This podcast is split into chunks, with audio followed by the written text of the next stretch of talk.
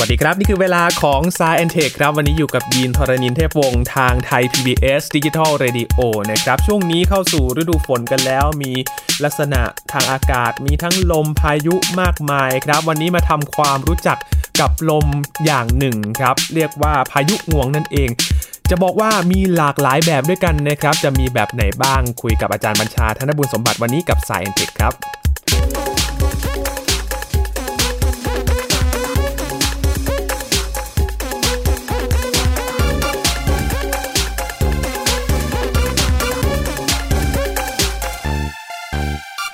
ช่วงนี้เป็นช่วงฤดูฝนนะครับ ช่วงเดือนสิงหาคมกันยายนแบบนี้เนี่ยก็เป็นช่วงที่เราระวังกันมากขึ้น เพราะว่าจะมีพายุมากมายที่อาจจะเข้ามามีผลกระทบทำให้ฝนตกหนักนะครับ แต่วันนี้เรามาคุยอีกลมหนึ่งครับที่เป็นลักษณะทางธรรมชาติที่เกิดขึ้น นานๆทีอาจจะเห็นนะครับ หรือว่าถ้าใครอยู่ในพื้นที่ที่สามารถเกิดขึ้นได้บ่อยก็น่าจะเห็นได้บ่อย กับพายุงวงครับ และคุณผู้ฟังรู้หรือไม่ครับว่าพายุงวงนั้นมีหลากหลายแบบด้วยกันนะครับ มีอะไรบ้างไปคุยกับอาจารย์บัญชาธนบุญสมบัติกันเลยครับ สวัสดีครับอาจารย์ครับ สวัสดีครับยีนครับ สวัสดีครับท่านผู้ฟังครับ พายุงวง หรือ ลม ว่าง วงใช่ คุ้นๆเนี่ยก็คื ครั อบ พายุงวงช้างใช่ไหมครับอา ครั จารย์ที่ ครับยีน ได้ยินกัน คือ บ่อยๆ ถ้าพะถ้าเป็นข่าวเนี่ยนะครับในประเทศไทยเนี่ยเวลาพูดว่าพายุงวงช้าง หรือพายุงวงต่างๆนี่นะครับก็จะหมายถึงพายุที่มันเกิดเหนือทะเลเป็นส่วนใหญ่ ครับ ใช่ไหมครับแต่จะขอเรียนให้ทราบว่าในกรณีเช่นนี้เนี่ยนะครับเนื่องจากว่ามันเป็นพายุที่ทำให้เรียกว่าอาจจะสร้างความเสียหายได้ หรือว่ามันน่าตื่นตาตื่นใจก็เลยเป็นข่าว ครับ แต่ว่าเอ่อในรายการเนี้ยอยากจะขอแนะนำท่านผู้ฟังนะครับ ให้รู้จักกับลมงวงหรือพายุงวงเนี่ยให้ครบเกือบทุกแบบเลย อืม เท่าที่ผมจะค้นได้นะครับ ครับ แล้วก็ในเชิงวิชาการเนี่ยพบว่าเรามีทั้งหมดต้อง 8 แบบ แปดแบ แปด บ แปดแบบนี่จะว่าจะต้องพูดว่าอย่างนี้ด้วย คือในประเทศไทยเนี่ยอาจจะเกิดประมาณสัก 2 หรือ 3 แบบเท่านั้น อืม แต่ว่าในต่างประเทศมีแบบอื่น ครับ ๆ ซึ่งคิดว่าถ้าเรารู้จักภาพกว้างแล้วเนี่ยแล้วเงื่อนไขการเกิดของเขาเนี่ยตอนที่เห็นข่าวหรือว่าแม้ว่าการไปเดินทางไปสถานที่อื่น เช่นในต่างประเทศอะไรต่างๆหรือว่ามีคนมาเล่าให้ฟังเนี่ย ครับ เราจะเข้าใจว่าอ๋อที่แท้จริงแล้วมันดูคล้ายๆกันนะ แต่มันมีชื่อเรียกอีกแบบหนึ่ง แล้วกลไกการเกิดต่างกันแล้วเราก็จะรู้ว่าบางแบบอาจจะอันตรายมากหน่อย บางบางแบบอาจจะอันตรายน้อยหน่อยนะค ครั รับ บ แล้วควรจะทำตัวยังไงนะครับ แสดงว่าแต่ละแบบที่เกิดขึ้นนี่ก็มีปัจจัยหลาย ๆ อย่าง มีปัจจัยที่แตกต่าง ก่อ กั ให้ นเลย เกิ ค ด รับใช่ ไม่เหมือนกัน ใช่ครับ การที่เราเราแยกมันเป็นแบบแบบหรือว่า 8 แบบอย่างที่บอกเนี่ยเพราะว่าเงื่อนไขการเกิดแตกต่างกันทั้งหมดเลย อืม นะครับแต่ว่าบางส่วนก็จะมีส่วนที่ทับซ้อนคล้ายกันอยู่ บางส่วนก็แตกต่างกัน ครับ เรามาเริ่มจากง่ายๆก่อนดีไหมครับ ครับอาจารย์ ยินตั้งแต่เด็กมานี่เชื่อว่าทุกคนคงเห็นแบบนี้เลย บางทีเตะบอลกันในสนามโรงเรียนเนาะ นะครับ ก็ปรากฏว่าอย่างนี้จู่ๆก็มีแบบลมหมุน หอบเอาทรายขึ้นมาสูงนะครับ อ๋ออ หลายเมตรเหมือนกันยินยินเคยเห็นไหม เคยครับอาจารย์ เออมันมันเป็นไง คือ มันมันเกิดตอนไหนครับยินที่ไหนตอนไหน กลางวัน กลางวัน แดด อ่า เปรี้ยงๆ แด นะ ดเปรี้ยงนะถูกต้องเลยกลางกลางสนามใช่ไหมหอ ครั ว่า บ บนพื้นถนนอะไรอย่างนี้ใช่ไหม ส่วนใหญ่จะเห็นบนพื้นสนาม พื้นสนามนะ ถ้ายิ่งเป็นสนามแบบดินดินๆหน่อยนี้เห็นได้ชัดเลยนะฮะ ใช่ไหมครับ อาจา มันจะหอบเอาฝุ่นทรายขึ้นมาใช่ไหมค ครั รับบ หรือบางทีพื้นคอนกรีตหรือว่าถนน ลาดยางพวกนี้นะครับเราก็จะเห็นว่าเขาหอบเอาฝุ่นขึ้นมา พวกนี้นะครับเนื่องจากว่าเขาหอบเอาพวกฝุ่นทรายขึ้นมานะครับฝรั่งก็เรียกว่า dust devil อ๋อ dust ที่แปลว่าฝุ่นเนี่ยนะค ครั รับ บ devil ก็คือปีศาจ ปีศาจฝุ่น มองมองปีศาจ มามองแทบแปลตรงๆคือปีศาจฝุ่น บางทีก็เรียก dust whirl ครั whirl บ เนี่ย w h i r l whirl แปลว่าลมหมุน อืม อ่าอย่างวังน้ำวน whirl อย่างเงี้ยนะฮะ ครับ ทีนี้ภาษาไทยนี่น่าสนใจมาก เราเราคงไม่แปลแบบฝรั่งแน่ๆว่าเป็นปีศาจฝุ่นนะ ฮะ คนภาคกลางเนี่ยเรียกลมบ้าหมู อ่า นะครับลมบ้าหมู คำนี้คุ้นหู นะครับลม มาก บ้าหมู แล้วก็จุดน่าสนใจมากคืออย่างนี้ครับเมื่อกี้ยินบอกเองเลยบอกว่ามันเกิดในที่โล่งๆแล้วก็อากาศต้องทำไมฮะร้อนใช่ไหม ร้อน ร้อนมองไปบนท้องฟ้านี่เมฆเยอะไหม อืม ไม่ค่อยไม่ค่อยเยอะหรอก คือ แดด สงสัยเหมือนกันว่า เออมันไม่มีเมฆนะ ไม่มีเมฆครับ แล้ว ไม่ มัน มีเมฆ เกิดลมได้ยังไง ใช่ เหมือนกัน มันอย่างนี้ครับ มันไม่มีเมฆนี่สิดี เพราะว่าสำหรับกรณีแบบนี้นะฮะ ครับ ลมบ้าหมูหรือว่า dust devil เนี่ยไม่มีเมฆแสดงว่าดวงอาทิตย์กลางวันเนี่ยนะครับเรียกว่าส่องแสงหรือสาดความร้อนลงมาให้เต็ม ตรงๆ เต็มที่ เลย เลย ดังนั้นเนี่ยนะครับทั้งอากาศและพื้นเนี่ยจะร้อนจัดเลยนะครับสังเกตว่าตอนกลางวันแดดเปรี้ยงนี่แหละครับตัวดีเลย ครับ นะครับพออากาศร้อนจัดนี่สิ่งที่เกิดขึ้นคืออะไรอากาศร้อนเนี่ยมันก็มีพลังงานเยอะเนอะในแง่วิทยาศาสตร์ก็ลอยขึ้นมา อืม นะครับทีนี้ถ้าเกิดว่าในบริเวณนั้นเนี่ยมีกระแสลมเรียกว่ามาเรียกว่ามาเฉือนสองทิศทางลองลองคิดถึงตอนที่เราปั่นลูกข่าง ครับ เราปั่นลูกข่างนี่มือหนึ่งของเราเนี่ยหรือว่าอะไรก็ตามเนี่ยนะฮะหรือเราปั่นให้หมุนเนี่ยมือหนึ่งต้องไปทิศทางหนึ่งส่วนอีกอีกฝั่งหนึ่งต้องไปทิศทางหนึ่งใช่ไหมมันถึง ครับ มันถึงหมุนได้ หรือว่าเราเราบิดเกลียวอย่างเงี้ยนะฮะมันต้องลักษณะเป็นแรงที่หมุน หากว่ามีกระแสลมนะครับ มีลักษณะที่มันเป็นลักษณะเขาเรียกลมเฉือน มากระทำต่ออากาศที่กำลังลอยขึ้นมา อากาศที่ลอยขึ้นมาก็จะไม่ลอยเฉยๆ มันก็จะเรียกว่าบิดเป็นเกลียว อืม นะครับดังนั้นเวลาเราเห็นลมบ้าหมูเนี่ยถ้ายินสังเกตดีๆนะครับหรือว่าเราดูคลิปดูอะไรก็ตามนี่นะครับคราวหน้าลองดูนะฮะมันจะมีลักษณะเป็นเกลียววน ครับ อ่านะฮะหรือว่าดูสิ่งของที่หอบหอบขึ้นไปก็ได้ ทีนี้เนื่องจากว่าอย่างที่บอกไม่มีเมฆเนาะแล้วก็ส่วนยอดของไอ้ลมบ้าหมูนะฮะหรือดัสดีวิลเนี่ยไม่มีเมฆเลยเลยเนี่ยนะครับน่าสนใจมากคนอีสานนะครับยีนยีนถ้าเกิดมีเพื่อนคนอีสานนะลองลองถามดูนะครับเขาเรียกลมหัวกุด ลำหัวกุด เออหัวกุดไงหัวมันไม่มีไง อ๋อไม่มีหัว ไม่มีหัว อยู่นเกิด ส่วน ขึ้ คน มา ใต้นี่เรียกเรียกคล้ายๆกันเลย แต่ว่าเรียกด้วยอีกคำหนึ่งนะฟังแล้วยิ่งชัดกว่าอีกเรียกลมหัวด้วน อ่า อ่าอันนี้ต้องจะถามคนใต้ออกสำเนียงยังไงนะ ครับฮะแต่ว่าถ้าสะกดมาเป็นคำคือ คนอีสานเรียกลมหัวกุด ครับ คนใต้เรียกลมหัวด้วน อืม นะครับผมนี่จริงจะจำอะไรไม่ค่อยได้แบบแม่นๆเก่งๆมาก แต่บางทีใช้วิธีเทคนิคการจำคืออย่างนี้เอ๊ะคนอีสานหรือใต้นะเรียกกุดหรือด้วนกันแน่เนี่ยจำแบบนี้นะ ยิน คนใต้นี่ต่อเต่าเนอะ ครับ ด้วนนี่ดอเด็กมันดูคล้ายๆกัน คล้ายๆกัน ก็เลยจ้าจำว่าคนใต้เรียก ด้วน หัวด้วนคนอีสานเรียกหัวกุด ทีนี้คนเหนือนี่น่าสนใจมากเลยยิน ครับ ยินจริงๆคนลำปางแต่ว่าไม่ไม่รู้เคยได้ยินชื่อเรียกเป็นภาษาทางเหนือหรือเปล่า หรืออาจจะไม่ค่อยมีคนเรียกเลยเดี๋ยวนี้ ผมเรียกลมบ้าหมูเนี่ยแหละ เรียกรวมบ้า อจย์ หมูนะแสดงว่ายินเรียกเป็นแบบภาษากลางเลย ครับ อันนี้ต้องลองกลับไปถามป้าอุ้ยแม่อุ้ยเนอะหรือว่าถ้าเกิดว่าท่านผู้ฟังแบบเป็นคนเหนือนะครับผมเป็นคนภาคกลางนะ ต้องออกเสียงผิดแน่ๆแต่ว่าถ้าสะกดออกมานะครับสะกดเป็นอย่างนี้ลมกิดกิว อืม นะฮะแต่ว่าปรากฏว่าพอถามคนเหนือเนี่ยแล้วในพจนานุกรมก็วงเล็บด้วยบอกว่าเวลาออกเสียงเนี่ยออกเสียงสูง เป็นกิ๊ดกิ๋วอะไรเงี้ยนะครับเออลมกิ๊ดกิ๋วอะไรพวกนี้นะครับบางทีก็เรียกบิดปลิว แล้วก็บิดปลิวก็มีอะไรเงี้ยเป็นต้น แต่เข้าใจว่าต้องออกเสียงสูงไป เออ นะครับคนเหนือนี่จะจะมีคำอย่างน้อย 3คำเลยเรียกแต่ออกเสียงคล้ายๆกันแบบนี้นะครับ อืม เพราะฉะนั้นกรณีของดัสดีวิลเนี่ยนะครับแค่แบบที่หนึ่งเนี่ยก็มีความน่าสนใจในแง่ชื่อละ ครับ ยินครับยินว่ามันมันสูงหรือสักแค่ไหนเนี่ยไอ้ไอ้ลมบ้าหมูเนี่ยเท่าๆที่ยินเห็น ลักษณะอาจจะไม่ได้สูงมากเท่าไหร่นะฮะอาจารย์แต่ว่าประมาณสักตึกชั้นหนึ่งประมาณ ใช่ใช่ พอประมาณนั้นเนี่ย สักสักสี่ห้าเมตรเนาะ ครับ นะแต่ยินยินทราบไหมครับ ถ้าโอ้เรียกว่าสถิติโลกนะ ของไอ้ดัสดีวิลของระดับโลกเนี่ยนะครับ ที่เขาเกิดกันขึ้นมาเนี่ยอย่างกลางทะเลทรายเนี่ยครับ ครับ โอ้โหหนึ่งกิโลเมตร ฮะ พันเมตร คือกลางทะเลทรายเนี่ยแดดมันร้อนเนอะที่โล่งนะครับ โอ้ แล้วมันเกิดขึ้นมา แล้วถ้าใครลองเสิร์ช YouTube เข้าไปดูนะครับ บางทีโอ้โหเขาก็มีคลิปที่ถ่ายด้วยโดรนเนาะ ครับ มันมีเรียกว่าดัสตีวิลนะครับหรือลมบ้าหมูนี่เกิดกลารทะเลทรายเนี่ยเรียกว่าหลายงวงนะครับ อืม แล้วก็วิ่งล้อกันไปแบบดูดูแล้วก็เท่ดีเหมือนกันนะ มันวิ่งเล่นนะ แต่อ่าใช่แต่ว่าเราไม่ควรจะไปอยู่ใกล้ๆมันอยู่แล้วนะครับ อ่าแต่ว่ามันก็ดูเท่ดี นั่นนั่นคือในบนบนโลก หนึ่งกิโลเมตร หนึ่ง อะไร หนึ่งกิโลเมตร แสดงสูง ว่า สุด มันขึ้นอยู่กับพื้นที่ ขึ้นอยู่กับพื้นที่ ถ้ามั ขึ้นอยู่กับ ว้างขึ้น ลักษณะ โอา ที่กระแสลมที่มาหอบมันมาเลี้ยงมันให้มันปั่นอยู่ไง ทีนี้กรณีของดาวอังคารนะครับ ใครชอบดาราศาสตร์นี่นะครับ ดาวอังคารนี่ก็มีดัสดีวิลนะแล้วก็ใหญ่กว่าสูงใหญ่กว่าบนโลกด้วย โอ้ นู่นสูงต้องสูงสุดเท่าที่เท่าที่เก็บสถิติได้นะฮะ เท่าที่ผมค้นได้เนี่ยสองกิโลเมตรโดยประมาณ เกือบเกือบสอง อืม กิโลเมตร คือ สอง สูงปรี๊ดเลย กิโลเมตร แสดงว่าร้อนจัดมากไง ครับ ก็อันนี้นี่ก็เป็นแง่มุมหนึ่งของ Dust Devil ที่ทำให้เราอาจจะคิดได้ว่าโอ้ แม่มันก็มีอะไรแปลกๆเหมือนกันเนาะ ครับ ครับแล้วในในบางพื้นที่นะครับอย่างทางแถบเมืองมองโกเลียเนี่ยใกล้ๆกับพื้นที่ที่เป็นพวกเหมืองถ่านหินนี่นะครับมันก็มีพวกฝุ่นถ่านเนาะ อ่า ไอ้ลมมันก็แบบเดียวกันแหละนะครับ ครับ มันคือดัสดีวิลแต่ว่าเนื่องจากว่าสิ่งที่ถูกหอบขึ้นมามันคือผงถ่าน มันก็จะ มัน ดำๆ มันก็เลยดูดำดำดำดำๆเขาเรียกเลยเรียกโคดีวิล อ๋อ โคที่ว่าถ่าน ครับ อย่างนี้เป็นต้นนะครับแต่ให้รู้ว่านี่คือเรื่องเดียวกัน อืม นะครับ นี่คือแบบแรกที่น่าจะคุ้นเคยกับคนไทย แบบแรกนี่คุ้นคงคุ้นเคยกันระดับระดับหนึ่งนะครับแล้วก็ ครับ จะเรียกกันไปลมบ้าหมูบางคนก็รู้ชื่อภาษาอังกฤษนะครับแต่ว่าบางคนก็รู้ชื่อของเฉพาะถิ่นอย่างที่ ครั เรา บ ทราบ แต่ลมบ้า นะครับ หมูนี่มี 2 แบบนะครับมูฟังครับลมบ้าหมูคือลมกับ กับอาการ กับอาการชักนะ อาการชักใช่ อันนั้นเป็นอาการทางการแพทย์ ครับ นะครับ ชื่อเดียวกัน ครับ นะ ใช่ใช่ อันนี้แบบแรกมีอีกเจ็ดแบบนะครับอาจาร ค ย์ รับ มา อ่า เล่าครัแบบที่สองนะครับใกล้เคียงกับแบบแรกครับยิน แบบที่สองนี่ร้อนเหมือนกัน แล้วก็บางคนก็ไม่มองว่าเป็นเป็นพายุลมด้วยแต่จริงๆแล้วมันคือกลไกแบบเดียวกันยินลองจินตนาการว่าถ้าดัสดีวิลเนี่ยนะครับมันเกิดบริเวณนั้นเนี่ยนะครับเกิดติดไฟขึ้นมา แล้วมันมีเชื้อเพลิงอยู่ เช่น สมมติว่าเป็นถังบริเวณที่เก็บน้ำมันนะฮะถังน้ำมันแล้วมีฟ้าผ่าลงมา ครับ แล้วอากาศก็เกิดร้อนขึ้นมา ถ้าเกิดว่ามันไม่มีพวกเชื้อเพลิงพวกเนี้ยมันก็จะกลายเป็นกระแสลม ธรรมดา คล้ยๆลมบ้าหมูธรรมดา แต่ว่าเนื่องจากมีเชื้อเพลิงไง ปรากฏว่าเชื้อเพลิงก็ถูกหอบขึ้นไปด้วย คราวนี้ไอ้ลำของพายุหรือว่าไอ้ลมแรงๆเนี่ยนะครับ ครับ มันไม่ใช่ฝุ่นอีกต่อไปละ มันเป็นไฟ หอบไฟขึ้นไป พอ ด้วย ไฟขึ้นไปเลย อันนี้ถ้าใครติดตามข่าวเมื่อประมาณสักหลายปีก่อนนะครับ หรือจะมาเป็นระยะนะครับ ภาษาในข่าวเขาเรียกทอร์นาโดไฟ อืม อ่า คือเรียกง่ายๆเลย คือมันคล้ายๆทอร์นาโด ในแง่ที่ว่ามันเป็นงวงไง แล้วเป็นไฟ เรียกไฟทอร์นาโด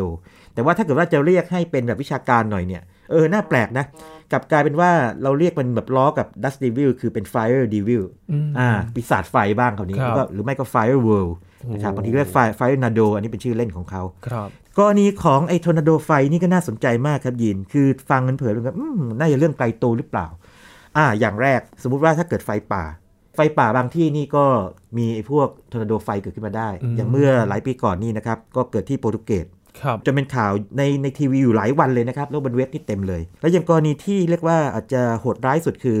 เมื่อปีคศ 1923 นะครับ วันที่ 1 กันยายนเนี่ยที่ญี่ปุ่นนะครับ พื้นที่ที่เป็นโตเกียวและพื้นที่รอบๆนี่นะครับเรียกว่าแถบคันโตเนี่ยเกิดแผ่นดินไหวขนาดต้อง 7 เกือบเกือบๆ8เนี่ยคือรุนแรงมากทีนี้แผ่นดินไหวก็นำมาซึ่งเรียกว่าดินถล่มนะครับบ้านเรือนเสียหาย แต่อย่างหนึ่งคืออย่างนี้ มันมาไหวตอนกลางวัน ครับ ซึ่งผู้คนกำลังหุงหาอาหารอยู่ แล้วก็ใช้ถ่าน ใช้พวก ก่อ น้ำมัน กองไฟ ก๊าซก่อไฟ กันต่างๆ พอมันเกิดแผ่นดินไหวปั๊บไฟก็ลุกลาม อืม นะครับไฟแบบไฟท่วมเลย ปรากฏว่าโอเคไฟไหม้เนี่ยก็ทำให้เกิดความสูญเสียครั้งใหญ่ ครับ แต่ขณะเดียวกันเนี่ยก็มีคนบันทึกว่ามันเกิดไอ้ไฟเวิลหรือว่าไอ้ไอ้ทอร์นาโดไฟเนี่ยนะครับแบบโอ้โหสูงใหญ่มากเลยครับยิน แล้วก็ทอร์นาโดไฟเนี่ยเป็นเป็นสาเหตุหนึ่งที่ทำให้คนเสียชีวิตราวหนึ่งในสามของคนเสียชีวิตทั้งหมดจากเหตุการณ์นี้ คิดที่ดูหนึ่งในสามก็แปลว่าถากว่าไม่ไม่มีทอร์นาโดไฟ คนก็จะเสียชีวิตน้อยกว่านี้ลงไปเยอะเลย เป็นเป็นเรื่องใหญ่นะครับเรื่องนี้ เรื่ ค อบ งใหญ่แล้วก็อันตรายมาก อันตรายมาก ด้ว 1 กันยายนเนี่ยนะครับ คศ 1923 นะของญี่ปุ่นเกิดเหตุนี้นะครับเรียก The Great Kanto Earthquake เนี่ย ก็สิ่งที่เกิดตามขึ้นมาก็คือว่าหลังจากนั้นเนี่ยมาสักพักหนึ่งเนี่ยญี่ปุ่นก็เลยประกาศให้วันที่ 1 กันยาของทุกปีเนี่ยเป็นเรียกว่าเป็น Disaster Prevention Day คือวันป้องกันภัยพิบัติแห่งชาติของญี่ปุ่น เพราะมันยิ่งใหญ่จริงๆคราวนี้ มันรุนแรงมาก นะครับรุนแรงมากเลย และลักษณะของญี่ปุ่นเองเป็นเกาะนะฮะอาจารย์ ใช่ ก็คือ ใช่ ลมทะเลนี่ก็จะพัดมาตลอดเลย ใช่ใช่แล้วก็อีกสักกรณีหนึงนะครับ อันนี้จะเล่าให้ฟังว่าทำไมเรื่องนี้เป็นเรื่องประเด็นสำคัญเหมือนกัน อย่างตอนที่สงครามโลกครั้งที่สองเนี่ยนะครับ ที่สหราชอาณาจักรเนี่ยนะครับ ก็สู้รบ สู้รบกับหลายประเทศนะ ฝั่งทางสหราชอาณาจักรเนี่ยสู้กับเยอรมัน ครับ อ่ะอันนี้ก็คู่นี้นะครับ ก็ไปทิ้งระเบิดที่เมืองฮัมบูร์ก ปรากฏว่าทิ้งระเบิดอยู่ประมาณสัก 43 นาที คือไม่ถึงชั่วโมง แต่เกิดอะไรขึ้น เกิดทอร์นาโดไฟเนี่ยหรือไฟเวิลด์เนี่ย สูง 460 เมตร อืม ยินครับ พอพูดอย่างนี้ปั๊บ460 เมตรนี่เราอาจจะบอกว่ามันสูง แต่ว่าอาจจะนึกว่าไม่ออกว่าสูงแค่ไหน ยินรู้ไหมว่าตึกที่สูงที่สุดในในประเทศไทยตอนนี้คือตึกอะไร อ่าตึกมหานคร อ่าสูงสูงกว่ามีมีสูงกว่าละ ไม่สูงกว่าด้วย อ่าอ่าปรากฏว่าล่าสุดนี่คือไอคอนสยามนะชนะมหานครไปประมาณสักไม่ไม่กี่เมตรเอง โอ้ นะมหานครนี่เอาชนะใบหยก2เนาะ ครับ คือใบหยก2นี่สูง 304 เมตร มหานครนี่ 314.2 เมตร ส่วนไอคอนสยามนี่ 317.95 เม ตร คือคือเฉือนเฉือนไปประมาณสัก เฉือนกัน 3เมตรนิด นิดเดียวเอง นิดเดียวจริงๆก็ต้องเรียกว่าสูสีกันคแต่รับ จะบอกว่าอย่างนี้ ฟังให้ดีนะฮะ ตึกไอคอนสยาม 317.95 เมตร คือประมาณ 318 เมตร โดยประมาณเนี่ยนะครับ หรือแม้แต่มหานครเนี่ย 314 เมตรเนี่ยยังเตี้ยกว่าไอ ไฟ ทอร์นาโด tornado ไฟของที่เกิดขึ้นเมื่อตอนที่สหราชอาณาจักรเนี่ยไปทิ้งระเบิดที่ ฮัมบูร์ก เยอรมันที่ฮัมบูร์กเยอรมนี โอ้โห สูงกว่าตึก สูงขนาดไหนเอางี้ดีกว่า พอเรานึกภาพนี้เราจะเข้าใจเลยว่ามันยิ่งใหญ่ หรือว่าน่ากลัวแค่ไหน ครับ นะครับ เพราะฉะนั้นก็เรื่องนี้ก็เป็นเรื่องเชิงทั้งในแง่ประวัติศาสตร์เชิงวิชาการต่างๆ ให้เห็นภาพด้วยนะค ครับ รับโอ้โหอันตรายมาก มีแค่ เลยรับ สองอย่างนะ โโหอันที่สามเป็ อันที่สาม ไห นี่อันนี้ ะ แบบง่ายๆนิดนึงนะครับ อันนี้มาแบบโรแมนติกบ้าง อ่า บนบนผืนน้ำอุ่นๆนะครับยีน ครับ ถ้าเกิดว่าผืนน้ำค่อนข้างอุ่นเนี่ยนะครับอย่างทะเลสาบนะครับแล้วมีมวลอากาศเย็นๆเคลื่อนที่ผ่านมาเนี่ยไอตัวอากาศเนี่ยมันจะยกตัวขึ้นมา แล้วทีนี้ถ้าเกิดว่ามีมันดูดเอาเรียกว่าหมอกเข้ามาเลยนี่ครับมันจะเกิดเป็นแค่เป็นงวงแบบคล้ายๆดูโรแมนติกเลยเป็นงวงของให้งวงของหมอกนะครับอันนี้เขามองว่ามันเป็นสตีมคือเป็นแค่เป็นไอน้ำจ ครั ริบงๆมันคือหยดน้ำอะนะฮะเรียกสตีมดีวิลอ่ะอันนี้ไม่อันตราย อ๋อ นะครับไม่อันตรายดูโรแมนติกด้วย ครับ แล้วก็สั้นๆเลยนะแล้วมันก็จะคล้าย ๆ กับลอยอยู่เหนือผิวน้ำอย่างนั้นนะครับ อืมแบบช้าๆหน่อย ใช่แล้วก็เป็นแรไอเทมนะครับ ใครเห็นนี่ควรจะถ่ายภาพแล้วก็ถ่ายคลิปแล้วส่งมาไทย PBS โอ้ ทันที เลยอ่า rare เพราะว่าเป็น item แรไอเทม ด้วย ฝรั่งบอกเลยเป็นแรไอเทมเพราะว่าหายากเพราะว่าสตรีมดีวินี่คนไม่รู้จักเนาะ อืม นะครับคิดว่าคนไทยส่วนใหญ่อาจจะไม่เคยได้ยินด้วยซ้ำไป ครับ นะครับนั่นอย่างที่ 3 ครับ มีทั้งไฟทั้งลม อ่ามี ฝุ่น ลมมี แว ไฟแล้วก็มีหยดไอ้น้ำแล้วนะครับ ครับ เรื่องเรียกว่าหยดไอ้น้ำนะครับขึ้นมา ยีนว่ามีอะไรอีก มีหิมะไหมครับอาจารย์ หิมะมีนะครับยี น แปลกความจริงเนี่ยถ้าในทางอุตุนิยมวิทยานี่ต้องอากาศร้อนถึงยกตัวขึ้นมาเนาะ ครับ อากาศเย็นนี่ตอนที่เห็นไอ้นี่ครั้งแรกนี่ยังงงๆ มันเกิดขึ้นได้ยังไง อ๋อ ที่แท้อย่างนี้ครับ ในพื้นที่ที่เป็นหิมะนี่นะครับ หากว่ามีลมเข้ามา 2 ทิศทาง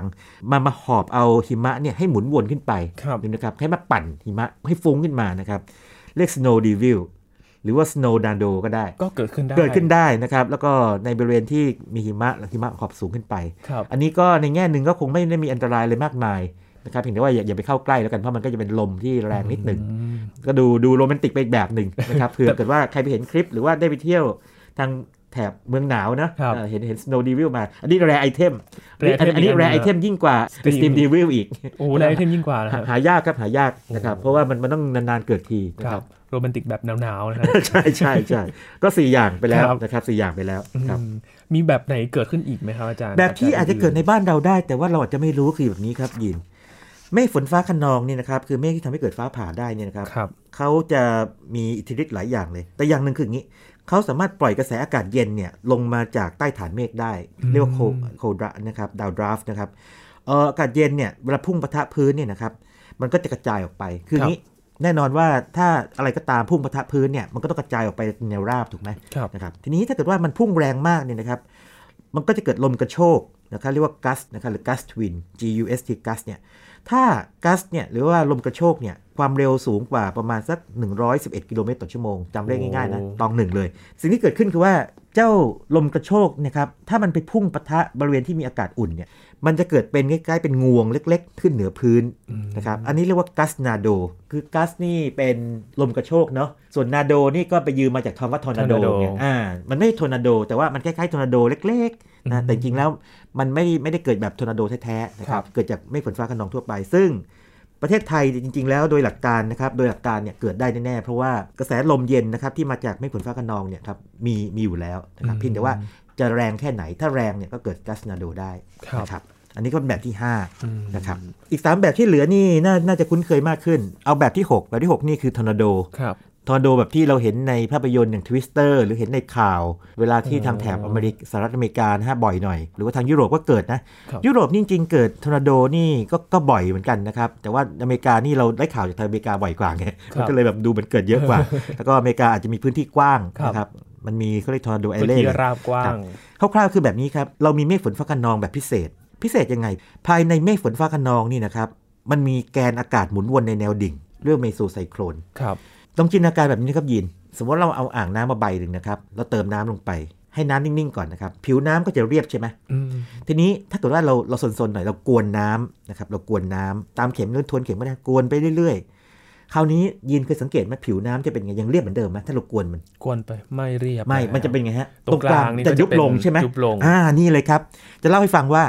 ในเมฆซึ่งมีการวนของอากาศคล้ายๆการกวนน้ำเนี่ยนะครับ ตรงกลางจะยุบลง อืม พอยุบลงไปนะครับ มันคล้ายๆ ถ้ามองจากด้านล่างตรงพื้นนะครับ คล้ายๆงวงไง คล้ายๆงวงลงมา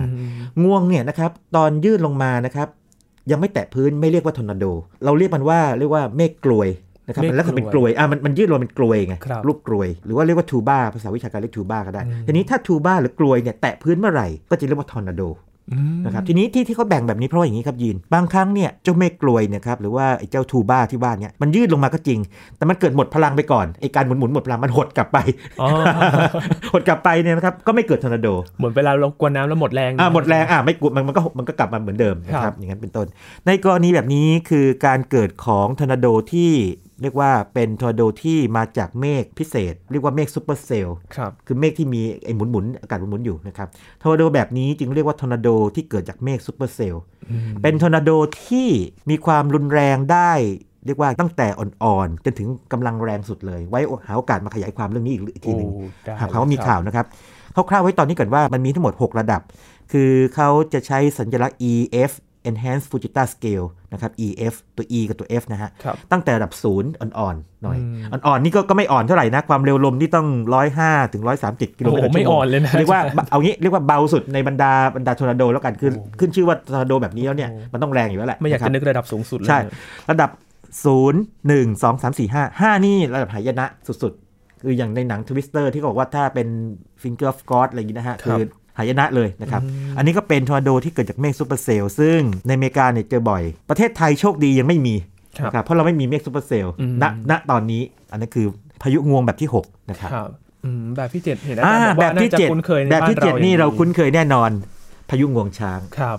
ทีนี้คำว่าพายุงวงช้างนี่เป็นคำที่เรียกว่าเนื่องจากว่าลักษณะมันคล้ายๆงวงช้างเนอะเป็นลำลงมานะครับ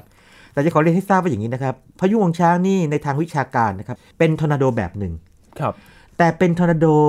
ที่ไม่ได้ไม่ได้เกิดจากเมฆซูเปอร์เซลล์ คืออย่างนี้ อืม มันมีเมฆเหมือนกัน แต่ว่าเมฆข้างในเมฆไม่ได้หมุน ครับ และการเกิดมันแตกต่างจากเมฆซูเปอร์เซลล์ไอทอร์โดซูเปอร์เซลล์ด้วยคือซูเปอร์เซลล์เนี่ยนะครับทำให้เกิดทอร์โดในการหมุนวนภายในเมฆแล้วก็แหย่งวงลงมาข้างล่าง อืม นะครับแต่ว่าพายุงวงช้างเนี่ยเป็นการที่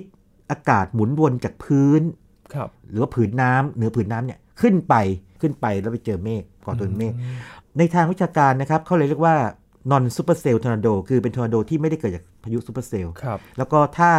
มี 2 กรณีนะครับ มี 2 กรณีซึ่งจะรวบรวมกรณีสุดท้ายไปด้วยเลยนะครับ ในกรณีที่เกิดเหนือผืนน้ำนะครับ เรียกว่า water spout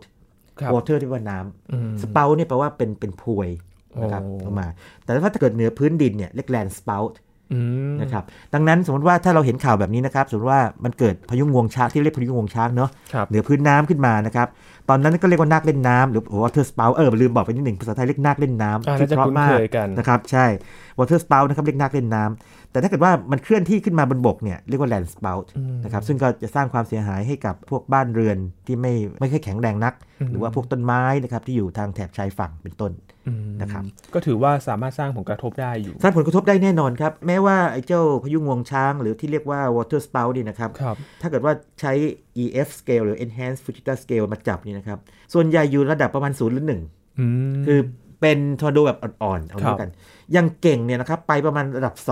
แล้วนาน ๆ ทีนาน ๆ มาก ๆ เลยนะครับ อาจจะไปถึงต้น ๆ ระดับ 3 นิดหนึ่ง ครับ แต่ 4 5 นี่ไม่มี ม ดังนั้นเวลาพูดว่าทอร์นาโดปั๊บเนี่ยคงต้องถามคนที่เขาคุยกับเรานะว่าคุณหมายถึงทอร์นาโดแบบไหน ครับ ทอร์นาโดแบบที่ในข่าวหรือว่าในหนังทวิสเตอร์หรือ The Day After Tomorrow อันนั้นเป็นทอร์นาโดที่เกิดจากเมฆซูเปอร์เซลล์ โอ้โห ซึ่งมีพลังทำลายล้างได้ รุนแรง ตั้งแต่เบาๆจนถึงสุดๆคือ ครับ EF5 เลย อืม หรือว่าจะเป็นทอร์นาโดแบบงวงช้าง อ่าอย่างนี้กันที่เป็นนอนซูเปอร์เซล ครับ นะครับซึ่งกำลังเรียกว่าแรงเหมือนกันแต่ไม่แรงมากนัก อืม นะครับ อา อัน จา นี้ รย์ อันนี้ รับ คือภาพใหญ่ของของผู้งูทั้งหม แล้ ด วถ้าอย่างพายุงวงช้างเนี่ยโอกาสที่จะเกิดในประเทศไทยส่วนใหญ่จะเป็นพื้นที่ไหน โอ้น่าน่าสนใจมาก ในทะเลนี่ชัดเจนมากนะครับ ครับ คนทางแถบทางใต้นะครับ หรือว่าทางเอ่อที่ติดฝั่งทะเลนี่นะครับ แล้วก็ทางทางตะวันภาคตะวันออกนะครับ จะเห็นบอกว่าเห็นบ่อยเลย อืม นะครับ อันนี้เคยเคยทำเก็บสถิติไว้ด้วยนะครับ ผมนี่จะสนใจเรื่องนี้เป็นพิเศษ นะครับ ถึงขนาดเก็บสถิติขึ้นมาด้วยตัวเองเลยนะครับ ครับ จากการรวบรวมข่าวแล้วก็ข้อมูลจากเพื่อนๆนะครับ จังหวัดที่เกิดเช่นชนบุรีชนบุรีนี่เกิดบ่อยนะ เท่าที่เห็นเนี่ยอย่างน้อยห้าครั้งจริงมากกว่านี้นะฮะมากกว่านี้เย ครั อะ บ เลย เพียงแต่ว่าถ้าผมเก็บสถิติอย่างนี้ชนบุรีกระบี่จันทบุรีระยองตราดเห็นไหมตอนออกมีกระบี่เข้ามา พัทลุงภูเก็ตนะ แถบ ครับ ภาคใต้ เพชรเพชรด้บุวย รีก็มีนะครับ ค ป รับ ระจวบคีรีขันธ์ระนอง ทีนี้น่าสนใจคืออย่างนี้ครับนครสวรรค์เคยเกิด อืม เออทำไมเกิดได้ ทั้งนั้นที่พื้นที่ไม่ได้ น แบบ ครสวรรค์มีบึงบรเพชร อ๋ออ อ่าเคยเกิดเหนือบึงบรเพชรอยู่ครั้งหนึ่ง ครับ กรุงเทพเคยเกิด อืม เคยเกิดเหมือนกัน อย่าลืมว่ากรุงเทพนี่จริง ๆ เนี่ยบางส่วนที่บางขุนเทียนติดทะเลนะ ครับ เกือบลืมไปแล้วนะ คนคนส่วนใหญ่จะคิดว่ากรุงเทพไม่มีทะเลแต่จริงๆกรุงเทพมีทะเลนะ ค อ รับ ยู่ที่บางขุนเทียนไง อืม นะครับ ก็เคยเกิด ก็ก็ในในแง่สถิตินี่กรุงเทพก็เคยเกิด อืม พายุงวงพวกนี้ขึ้นมา แต่ก็เรียกว่าเป็นข่าวด้วยนะครับยังจำยังเก็บไว้เลยอยู่ในหนังสือพิมพ์ข่าวสด ยังเก็บไว้เลยว่ามันมันนานๆเกิดที ครับ แล้วถ้าถามว่าเกิดในช่วงไหนนะครับพวกงวงช้างพวกนี้นะครับไล่อย่างนี้เลยนะครับ เดือนมกรากุมภานี่ไม่มีเลย เท่าที่สถิติมีนะ ครับ ณปัจจุบันนะครับอาจอาจจะมีการเปลี่ยนแปลงในอนาคต มีนาเนี่ยมีเมษาพฤษภามิถุนากรกฎาสิงหากันยาตุลาพฤศจิกานี่จริงๆควรจะมีเหมือนกันแต่เริ่มหมดไปละนะครับ อื แต่ว่ามาพีคเนี่ยพีคช่วงเดือนตุลาคม แล้วก็ ครับ อีกพีคอีกพีคหนึ่งคือช่วงกรกฎาคม อ๋อ ดังนั้นจริงๆแล้วเนี่ยถ้าจะให้พูดแบบกลางๆก็คือว่าช่วงประมาณสักฤดูฝนเนี่ยนะครับจะเป็นช่วงที่มีโอกาสเกิดพายุที่เรียกว่าพายุงวงช้าง อืม นะครับหรือว่านาคเล่นน้ำถ้าเกิดขึ้นเหนือพื้นน้ำเนี่ยบ่อยกว่าช่วงฤดูอื่น อืม นะครับ เพราะฉะนั้นช่วงนี้ถ้าเกิดว่าติดตามข่าวหรือใครไปเที่ยวทะเล หรือว่ามีเพื่อนใน Facebook เข้าไปเที่ยวทะเล หรือว่าตัวเราเองอยู่แถบไปทางทะเลนะครับก็มีโอกาสได้เห็น อาจารย์ครับเราจะสามารถคาดการณ์พยากรณ์ล่วงหน้าได้ไว้ว่ามันจะเกิดขึ้นนะครับ อย่างพายุ เรื่องนี้น่าสนใจมากนะครับ พยายามค้นเหมือนกันยังไม่เจอ แต่ว่ามีหลักฐานทางวิชาการแบบนี้นะครับ สมมุติว่าถ้าเกิดว่าพวกพายุพวกไต้ฝุ่น หรือว่าพายุโซนร้อนเนี่ยเข้ามานะครับ ครับ พวกนี้มีขนาดใหญ่มากนะยิน อืม คือเส้นผ่าศูนย์กลางมันเรียกว่าหลักหลายร้อยกิโลเมตร คือเราอันนั้นเรา ะคบ สามารถจับการก่อตัวได้ ใช่ใช่สิ่งที่เกิดขึ้นคือว่าบางทีมันทำให้เกิดลูกเกิดหลานคือไอ้พวกพายุงวงช้างพวกนี้ อ๋อ ขึ้นมาได้เหมือนกั ลูกหลานๆเขานี่ อ่าเรียกว่าเป็นเขาเรียกอย่างนี้ด้วยซ้ำไปนะเขาเรียกว่าเป็นทอร์นาโดที่เกิดจากไอ้พวกพายุหมุนเขตร้อนอ่าคล้ายๆพายุหมุนเขตร้อนเป็นเป็นแม่ไง ครับ แบบยานแม่มาแล้วอะไรอย่างเงี้ย แม่แม่มาแล้วคราวนี้ก็ส่งลูกมาแบบเล็ก ๆ หลาย ๆ อันอยู่อันอันนี้อันนี้ก็แบบหนึ่ง ครับ นะครับก็อีกแบบหนึ่งคือเข้าใจว่าต้องเป็นปัจจัยทางอุตุนิยมวิทยาซึ่งเป็นแบบนี้ครับเหนือเหนือพื้นน้ำที่ค่อนข้างอุ่นนี่นะครับ ทำไมต้องอุ่นด้วยเพราะว่ามันต้องมีคล้ายกับอากาศเนี่ยที่มันยกตัวขึ้นมาไง ครับ นะครับถ้ามีมวลอากาศเย็นเข้ามานะครับสองนะครับพื้นน้ำอุ่นมวลอากาศเย็นเข้ามาแล้วสามคือต้องมีลมเฉือน ลมเฉือนแปลว่าลมที่มันทำให้อากาศเกิดการหมุนตัวในแนวดิ่ง อืม คล้ายๆเราปัดลูกข่างนึกออกไหมถ้ามี 3 เงื่อนไขนี้อย่างน้อยๆเนี่ยนะครับ ก็จะมีโอกาสการก่อตัวของแกนอากาศหมุนที่เรียกว่าไมโซไซโครน อืม เมื่อกี้นี้ในทอร์นาโดแบบซูเปอร์เซลล์เนี่ยนะครับ เรียกว่าเมโซไซโครน ครับ ซึ่งมันใหญ่กว่า อืม อันนี้เรียกไมโซไซโครนที่มันเล็กก เล็ ว่า กกว่า ครับหากไมโซไซโครนเนี่ยนะครับมันถูกเลี้ยงด้วยการว่าลมที่มันมาปั่นมันเนี่ยให้หมุนขึ้นมาเนี่ยมันก็จะกลายเป็นพายุงวงช้าง อืม นะครับถ้าเป็นเหนือพื้นน้ำก็เป็นนาคเล่นน้ำ ครับ นะครับ อืม อันนี้อันนี้ก็เป็นเงื่อนไขหนึ่ง ซึ่งถ้ามองในแง่นี้จริงๆแล้วถ้ามีอุปกรณ์ทางวิทยาศาสตร์หรือว่าทางอุตุนิยมวิทยาเนี่ยน่าจะจับได้นะครับ แต่ว่าเข้าใจว่าตอนนี้ยังไม่เห็นงานวิจัยของในบ้านเรามากนัก ครับ หรือยังไม่เห็นเลย แต่ในต่างประเทศนี่ศึกษากันเป็นจริงจังมากนะครับ มีการเก็บข้อมูลนะครับเชิงวิชาการมีการทำซิมูเลชัน ม คือใช้คอมพิวเตอร์ซิมูเลตขึ้นมา ครับ เลยว่าเอาละนะ มีผืนน้ำอากาศอุณหภูมิเท่านี้ความชื้นเท่านี้ มีมวลอากาศเข้ามานะครับ มีลมเฉือนแบบนี้ มีการจำลอง จะเกิดงวงขึ้นมา เลย ใช่เขาก็จำลองกระแสอากาศที่หมุนวนขึ้นมา อืม แล้วก็พบว่าน่าสนใจมากอย่างนี้ด้วย เวลามันเกิดนี่นะครับ พายุงวงช้างหรือนาคเล่นน้ำเนี่ย มักจะมาบางทีมามามาสายเดียวหรือมาเส้นเดียว แต่ว่าบ่อยครั้งที่มามากกว่าหนึ่งสาย คือมากันเป็นครอบครัว ครับ เป็นธรรมชาติของเขา เพราะว่ามวลอากาศเย็นที่เข้ามาเนี่ยมันมาแบบเป็นกองทัพไง ครับ แล้วบริเวณเอาตรงเรียกว่าทับหน้าของเขาเนี่ยมันเป็นแถบ ทีนี้ตามแนวแถบนี้เนี่ยนะครับโอกาสที่จะเกิดเรียกว่าไมโซไซโครนเนี่ยหมุนวนเนี่ยมีหลายจุด แต่ละจุดเนี่ยถ้าหากว่าเกิดเป็นไมโซไซโครนขึ้นมา แล้วตอนหลังมากลายเป็นพายุงวงช้างเนี่ยก็จะมีพายุงวงช้างหลายเส้น อืม ดังนั้นเวลาเราเห็นข่าวว่า โอ้โหคราวนี้มีพายุงวงช้างต้องสี่เส้นเนี่ยอันนี้เป็นเป็นข่าวในทีวีเอ่อฟรีทีวีหรือว่าทีวีหลายช่องเมื่อไม่นานนี้ปีก่อนก็มีนะครับ สี่ หรือหลาย เส้นเลยนะ สี่เส้น อาจาย์ ครับ เกิดขึ้นมาแล้วก็ตื่นเต้นกันมาก แล้วก็ข่าวชอบบอกว่าโอ้แปลกมากเลยทำไมเกิดต้องสี่เส้นพร้อมๆกัน แต่ว่าจริง ๆ แล้วเนี่ยในทางวิชาการไม่แปลก ไม่แปลกเพราะมันควรจะเป็นแบบนั้น อ๋อ เออถ้ามันเกิดเส้นเดียวสิแปลก ครับเพราะฉะนั้นเรื่องนี้ผมเคยเคยเคยเขียนลงในในในบล็อก แล้วก็เขียนในหนังสือพิมพ์หลายครั้ง แต่ครัว่าบ เนื่องจากว่าเข้าใจว่าเดี๋ยวนี้เรามีข่าวสารที่เสพเยอะเนาะ อืม นักข่าวอาจจะพลาดไม่ได้อ่านไอ้พวกนี้ไป แต่ถ้าได้อ่านเนี่ยเวลาไปประกาศข่าวหรือพวกนี้เนี่ยอาจจะเติมพวกนี้เข้าไปข้อมูลเข้าไปว่า ถ้าเป็นพายุงวงช้างเนี่ยโอกาสที่จะเกิดหลายเส้นเนี่ยมีและมีเยอะด้วย อืม เนื่องจากสภาพเงื่อนไขการเกิดเป็นเช่นนั้น ครั นะ บนี่คือเรื่องของพายุงวงนะครับ เกิดขึ้น ครับ ในหลากหลายแบบขึ้นอยู่กับทั้ง